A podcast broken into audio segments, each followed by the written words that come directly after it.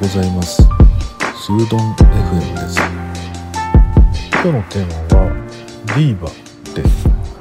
これはね何かと申しますとあの最近ね見つけた YouTube の YouTuber の話ですね。あの、まあ、YouTuber っていう職業というよりは、まあ、YouTube チャンネルを持っていてディーバだなっていうふうにやっぱり思った人をちょっと紹介したいなと思ってお話をね始めてみました。あのなんか YouTube ってすごい不思議な魅力があってあの多分本業ね皆さんいろいろやられててでたまたまあのその本業のことを動画で撮ってご紹介していたらまあ、それが主流になっちゃったみたいな。感じの人って多いと思うんですよね。でチャンネル登録者数がすごい多くなってくると、まあ、YouTuber っていう風に名乗り出すような感じがしていてでそこまでもねいかない人たちっていうのかなあの登録者数がそんなに増えない人たちはまあ本当にツールとして YouTube の動画を撮ってますよみたいな感じなのかなと思うんだけどこれからねちょっと紹介する2人は何だろう。かなり対極的なんだけどまあでもディーバっていう感じがします。もう全く性格も違うし見た目も違うし多分年代も違うし。なんだけどあのよくね見ちゃうんですよね。でね一人はねあの昔から知っている人だったんだけどまあでもとはいえ今年に入ってから見てる感じですかね。その人はねあのー、そんなに登録者数はまだまだ少ない状態の人なんだけどあのー、ギタリストですね。でディーバっていうのはまあ僕が言ってるだけなんですけどあのディーバですから女性ですね。でとてもねあのー歌声が素晴らしくて何て言うのかな。海外の有名曲のカバーとかそういうこともやっていたりして。で僕は何で見つけたかっていうとジャミロクワイの有名な曲ありますよね。ジャミロクワイといえばもうあの曲とあのプロモーションビデオみたいな。あのあのね動画っていうかまあそれこそそんなに YouTube とかがまだ流行ってない頃ない時ですよねない時にあのミュージシャンたちが新しい曲を発表する時にまあプロモーションビデオとかを出すじゃないですか。で当時 MTV とかねそういうので動画が流れてでそれですげえってなってどんどんこう流行っていくみたいな風潮があってでそのプロモを作った監督がジョナサン・グレイザーっていう人なんですけど彼のね作品はもう何でもかっこいいんですよ。でそのうちの一つっていう感じかな。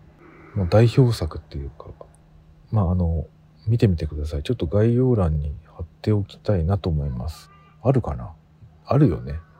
有名なやつだから。でそれはさておきそれで知ったんですよね。そのまああのジャメロクワイのカバー曲を歌っている日本人女性がいてあすげえいいなと思って。もう全然タッチが違うんだけど素晴らしくよくってでそれから見出したっていう感じですね。チャンネル登録をして。でその人の名前が OHKA 大岡さんかな？あのチャンネル名のところにね OHKA1232 っていう風になってるんですよね。あのまあきっとこのご本人からするとすごくあの意味のある羅列なのかもしれないんだけどあのもしかしたらこう呼びやすいものにしちゃった方がいいのかもしれないですよね。呼び名っていうの？ネーミングっていうのかな？なんかそういうところもこのチャンネル数っていうのに反映されるんじゃないかなと思ってなんとなく僕個人の意見ですけど思いました。この OHKA 大岡さんかな。すごくいいのであのぜひ聞いてみてほしいですね。多分びっくりすると思いますよ皆さん。でもう一人の人はですね本当に釣り人っていう感じでマルコスさんっていう人ですね。あのチャンネル名がねマルコス釣り名人への道だったかな。そしてあの驚くことにですね今の段階ですでにねチャンネル登録者がね38.5万人っていう人がいますね。これすごいですよね。僕ねこの人最近知ったんですよね。でなぜ知ったかっていうとあの僕が住んでるこのエリアってねあの水辺がすごい多いんですよ。でそろそろあの子供も大きくなってきたしあのみんなで釣りしたいなと思って。であの釣りとかねスキーとかをしないとこの県ではもったいないぜっていうふうに言われてるんであのいいところがねいっぱいあるんでね。だからやっぱりやってみたいなと思って最近ねその釣りに関してのちょっと知識を得たいなと思って釣りチャンネルをねものすごい見まくってるんですよね。でそしたらポッとねこの人がね出てきたんですよ。YouTube ってすごいのがやっぱり Google 先生が影響してるんだと思うんですけどあの次のおすすめをすごいリコメンドしてきてそれが秀逸なんですよね。あの全然あの何て言うのかな本来元来っていうのかな僕の知識の中にこうリンクしないような人をどんどん進めてくるっていうかね。でしかもそれが面白いんですよね。でねこのマルコスさんにしても最初ねなんだこのお姉ちゃんはと思ってあの何て言うのかな見た目がちょっとね奇抜なんですよね。あの何て言うのかな令和のヤンキーみたいなちょっと感じがしてしまってすごい口が悪くて本当に申し訳ないなと思うんですけれどもごめんなさいね。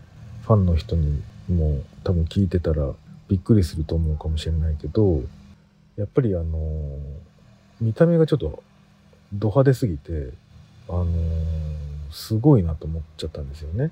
だけどギャップが その格好で釣りかよみたいな感じで釣りをすごいね真剣にやってるんですよ。で気づいたらねもうファンになってましたね。ファン。一ファンですよ僕なんて。これすごいなと思って。で先ほど紹介した大岡さんもいつの間にかファンになってるけどこっちのね2人目に紹介したマルコスさんも半端じゃなく面白いですね。でねまあ2人に共通点あるかなと思って全然ね思いつかなかったんだけど今ねこれを話していて思いついたのが2人とも関西の人ですね。だからやっぱり関西の人って喋りがうまいのかな。なんかキャラクターがやっぱり立ってますよね。それがすごいなと思って。それぐらいかな。だから見た目とかセンスとかはぱっと見全然違うんだけどなんか芯になる部分は似てるところがあるのかもしれないですよね。ジャンルも全然違うしね。片や音楽片や釣り。もうめちゃくちゃ面白いんですよ。マルコスさん。いやこれはもう皆さんに紹介したいなと思って。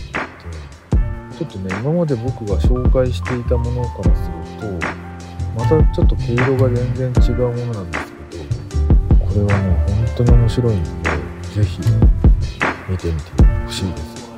あのちょっとリンクを概要欄に貼り付けておこうと思うので興味のある人は是非見てみてください。ギャップが面白い。ですからねマルコスさんのはい。今日は2人のディーバの紹介でした。それではまた。